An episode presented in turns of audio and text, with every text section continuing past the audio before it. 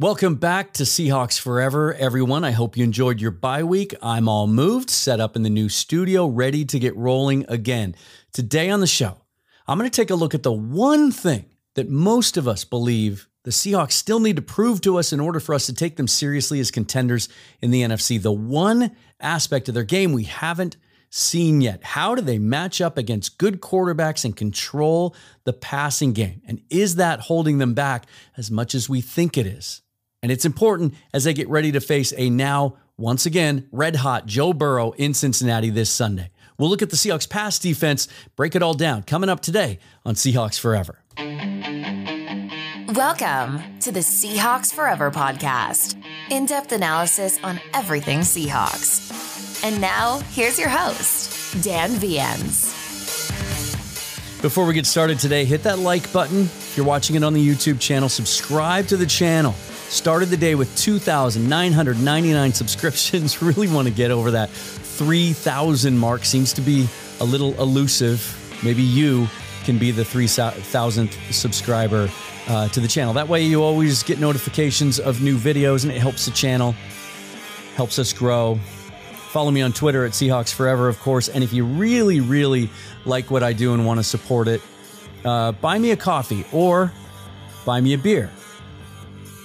Big shout out to Sierran, Gordon, Hayden, Josh, Ryan have done so already. Really appreciate the support. How was your bye week? Did you enjoy it? Um, man, I got to tell you, I think I've mentioned this before, but uh, it's how good is NFL Red Zone? It's, in my opinion, it's simply the biggest and most important television sports innovation ever.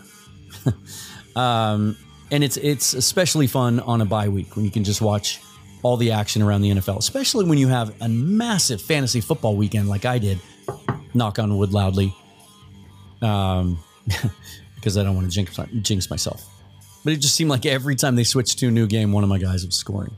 Uh, I, I play in two live leagues have for a long time, and uh, one league that I've helped form ten years ago uh, my team scored 280 fantasy points. I, that's what happens when you have DJ Moore and Ja'Marr Chase. We're going to talk about Ja'Marr Chase today, of course, as the Seahawks get set to to resume action against the Bengals. We anxiously await injury reports. That's going to be key.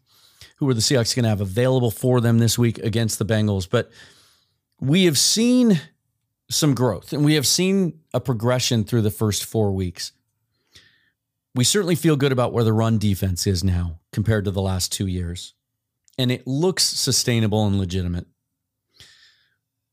They're taking the ball away, making impact plays on defense. That's obviously a good thing, something we haven't seen that much of the last couple of years. But they seem vulnerable in the passing game, right? If you take a look at their first four weeks, of course, week one, Matthew Stafford carved the Seahawks up with those intermediate in breaking routes. 334 total yards, 24 out of 38, although he didn't get the ball in the end zone. The next week against Andy Dalton, or I'm sorry, uh, yeah, week two against Andy Dalton, 34 out of 58 for 361 yards, two touchdowns. Uh, Jared Goff, 28 out of 35 for 323, three touchdowns and a pick. And then Daniel Jones last week, say what you will about him, but but kept him more under control, 27 out of 34 against constant pressure, 203 yards, picked him off twice. It it's caused a lot of hand wringing amongst us and you. But I wonder if it's not as bad as we think it is. If you let's break it down a couple couple of different ways. If you average that out, this is the average box score line for an opposing quarterback through four games against the Seahawks 28 out of 41, 305 yards, essentially a touchdown and a pick, right? They've given up five touchdowns through the air through four games, and they've picked the ball off three times. So just over an average of one touchdown, just under an average of one interception. Pretty impressive math there, isn't it? Uh, 7.4 yards per attempt. We're going to get back to that number in just a minute and one touchdown throw for every 33 attempts is how it works out. Is that that scary? If you go into Cincinnati Sunday And Joe Burrow goes 28 out of 41 for 305 and a touchdown and a pick. How are you feeling about the Seahawks pulling off a road victory, beating the Bengals? You feel a little more uneasy after seeing what Joe Burrow did yesterday 36 out of 46, 317, three touchdowns and a pick, 6.9 yards per attempt. Clearly, that calf that everybody in Cincinnati was so concerned about is 100%. And, and Burrow even said on his first touchdown pass of the game, he knew he was back 100%. He knew, which tells you that even going into the game, he was a little concerned about his health as well. And of course, most of those targets went to Ja'Marr Chase, the aforementioned Chase. 15 catches on like a million targets for 192 and three touchdowns, and almost had a fourth touchdown. So close to a fourth. Uh, on the year now, he's up to 44 catches, 476 yards, three those three touchdowns, and he's averaging uh, 10.8 yards per catch. So Ja'Marr Chase is who we thought he was going to be. He was frustrated after week three. Gave the now infamous quote, I'm always effing open. After the game again uh, yesterday, he posted a picture of 7 Eleven just to remind people that he's always open. Um, even with Tee Higgins out, really didn't slow down that passing attack. Trenton Irwin stepped up with eight catches for 60, and Tyler Boyd is always kind of a constant, consistent presence there. Six catches, 39 yards. Let's look a little deeper into the Seahawks pass defense. And we know that certainly they played week one without Devon Witherspoon. They played played weeks one, two, and three, or most of week one, and weeks two and three without Riq Woolen. Coby Bryant's been hurt. But then the pressure has come around the last two weeks, right? I think uh, that most pressures in the NFL last week, I think the last two weeks combined, not including week five, weeks three and four combined, most pressures in the league.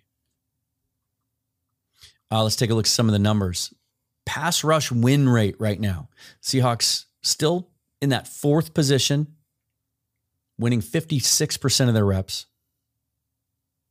To go along with their run stop win rate of 33%, which is ninth in the league.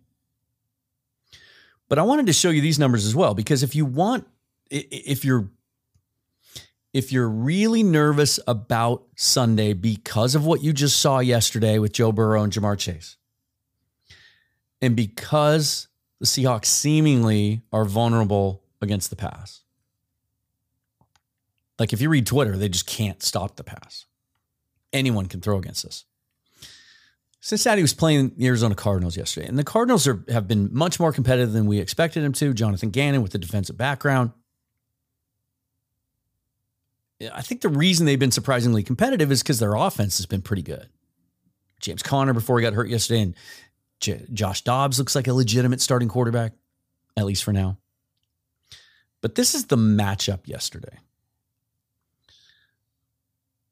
The Cardinals in pass rush win rate, 27th in the league, winning just 34% of their snaps and their run stopping win rate, they're 31st. So they're a bad defense.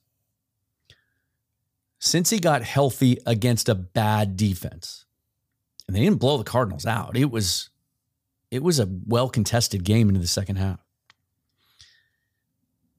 Now flip that around against the numbers I just gave you for the Seahawks with their pass rush win rate and run stop win rate. Cincinnati in pass blocking win rate, 31st in the NFL. They're winning just 41% of their pass block snaps. And their run blocking win rate, 27th in the league.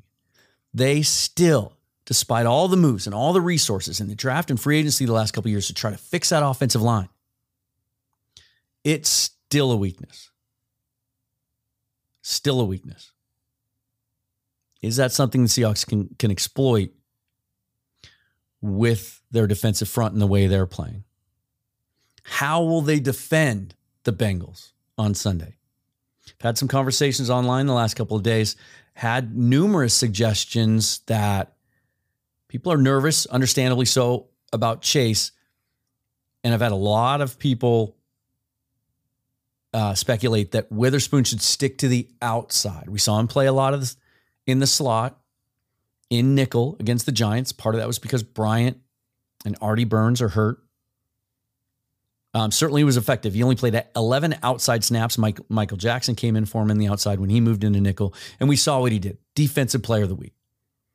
He's able to affect the run game more from, from the interior. He's able to rush the passer in the Seahawks scheme more from the interior. Had two sacks, had the pick six. But here's what I would say to that suggestion.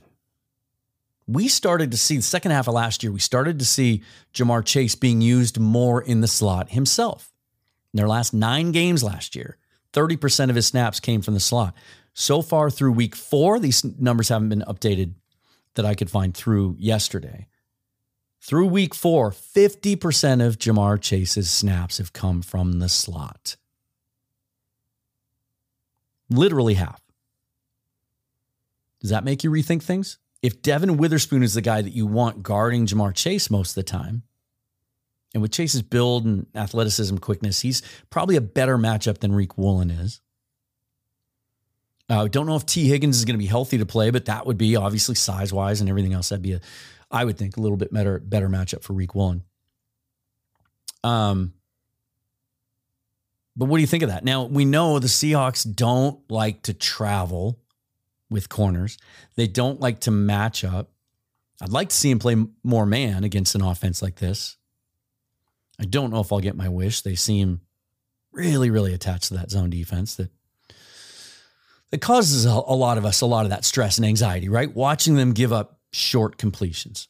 And teams that are effective getting the ball out quick have some success moving the ball. And we know the Bengals are going to try to do that because they know that they struggle to protect Burrow. And they also want to keep him upright and they want to protect him. So, what's the matchup going to be? Should get Coby Bryant back for this game, and it'll be interesting to see if they open then, if that goes back to the default. And if Bryant gets back to being the primary nickel corner, Witherspoon sticks mostly to left corner on the outside. Tre Brown should be available for this game. Does that change your opinion of things? A lot of you are nervous about Michael Jackson being on the field that much. What if it's Tre Brown? What if it's Tre Brown at outside corner another guy who physically might match up a little bit better against Chase, certainly than Jackson would. How about that combination? I've talked before about I'm not sure why they've never tried Brown in the slot because just his build, his explosiveness, his dynamic short area quickness, you would think would be fit for the slot. He's also a guy that's very physical. Why not leave Witherspoon on the outside, play Brown? It's not going to happen now because they haven't they haven't repped him there. But it just in, in a big picture, I'm just going to keep throwing that out there. Like I just wonder why they don't do that. But I'm I'm feeling pretty good about this matchup, given all the things that I just talked about, right? We we buy into the Seahawks pressure. Jarran Reed should be healthy as well. It, we dodged a bullet on that injury that took him out of the game against the Giants. That it was just a shin contusion, got leg whipped. If he's back, a week off for those guys, and they're all healthy. And then you think about the intangible part of this, right? The uh, the subjective part of this. That do you think like this? Like, wouldn't you rather the Seahawks play the Bengals when it looks like they might be on the verge of exploding again on offense? What if they'd gone out and laid another egg? The offense was dysfunctional and Burrow couldn't get chase the ball and that offensive line just failed, it couldn't protect him. The Cardinals beat them even.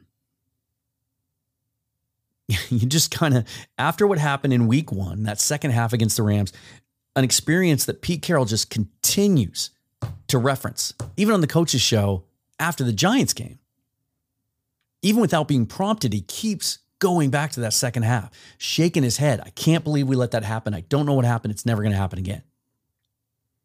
Do you feel a little bit better about facing the Bengals now that, I mean, you know, everybody on that Seahawks roster and coaching staff was watching that game yesterday. Even before they did film study, like just having that opportunity to watch the team that you're going to play next week when you're on a bye. Um, okay, All right. Okay, Joe Burrow, we see you. Okay, Ja'Marr Chase, we see you. And now when they go back on the practice field and they start getting ready for this game, those DBs, that front seven, they know what they're in for. And I'm always one. I talk about this a lot. There are a lot of fans out there who would prefer to play teams when their best players are injured, who would prefer to play teams when they're struggling and they're down. Not me. Let's play you at your best. We're going to go back to the East Coast time zone, play a 10 a.m. game against a team that's been one of the best teams in the AFC the last couple years. It's one of the best quarterbacks in the league, one of the best quarterback receiver combinations we've seen in quite some time. Be healthy. Get Tee Higgins back too. Let's see what this Seahawks team is made of. This game will tell us a lot. I mean, you could say that every week, of course. But we're in a stretch now where we need to try to make some hay and we can't lose any ground. If we have any aspirations of getting to a point where when November comes around and we finally play the 49ers twice in three weeks, can we compete with them and beat them? And regardless right now of whether you think we can or not, because of how good the 49ers have looked, and they looked great again last night, some work needs to be done between now and then. And it's in a stretch where you're playing teams like the Commanders and the Browns, teams that have struggled. And so, even though it's an, an interdivisional matchup, this is a big one. And it's big because I think it's a test for everything we've seen so far. Can they put it together? Not even talking about the offense today. That's a different question we'll deal with later in the week. The offense has been inconsistent, should get healthier this week. Charles Cross should be back. But I, I have very little doubt that at some point we're going to see the offense play a complete game. We haven't really yet. Detroit game was close, but there have been stops and starts, and they haven't really got all the pieces, all the cylinders firing together at the same time. I, I have very little doubt that that will happen at some point. And they've been able to win in spite of that. It's the defense. Can they continue to prove week in, week out that what we're seeing so far is legitimate? That the improved run defense is sustainable and that the pressure is sustainable. If it is, it changes the game and it, and it takes pressure off the offense. And we're going to get another test for that this week. We should, we should, man. We should be able to pressure this team. When you look at those numbers, how, how much their offensive line has struggled, I want to see it. If we see that, if they can go out again, coming off a bye and show us the same things that we saw and that pressure, be consistent, affect the quarterback, improve a little bit in coverage, get that actual defensive personnel on the field that you've wanted to from day one but haven't been able to because of injuries. And and put a convincing win together in Cincinnati will just be one more step towards answering that question of can this team contend? I mean, if they want to, they're just going to have to keep the 49ers in their sights, right? Between now and then. And that might not necessarily mean that you have to win every single game because you'll get opportunities against the 49ers. And it is the NFL. You know, no matter how bad a team looks, they'll have a good week. And no matter how good a team looks, they'll have a bad week too. So just wanted to touch on that um, and uh, reestablish the show. Got the new studio. How do you like it? New graphics. Having some fun with it. Still a couple of tweaks, but uh, let me know in the comments how you feel about this matchup coming up. Do you think the Seahawks are in a position where they can they can slow down Burrow and Chase enough to have a shot to win this week? Tell me what you think in the comments below. Like the video, subscribe to the channel. If you're an audio podcast fan, subscribe to the show on whichever audio platform you prefer.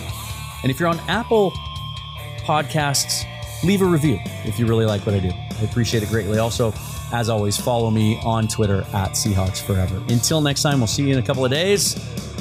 I am Dan Viens. This is Seahawks Forever, forever and always. Go Hawks.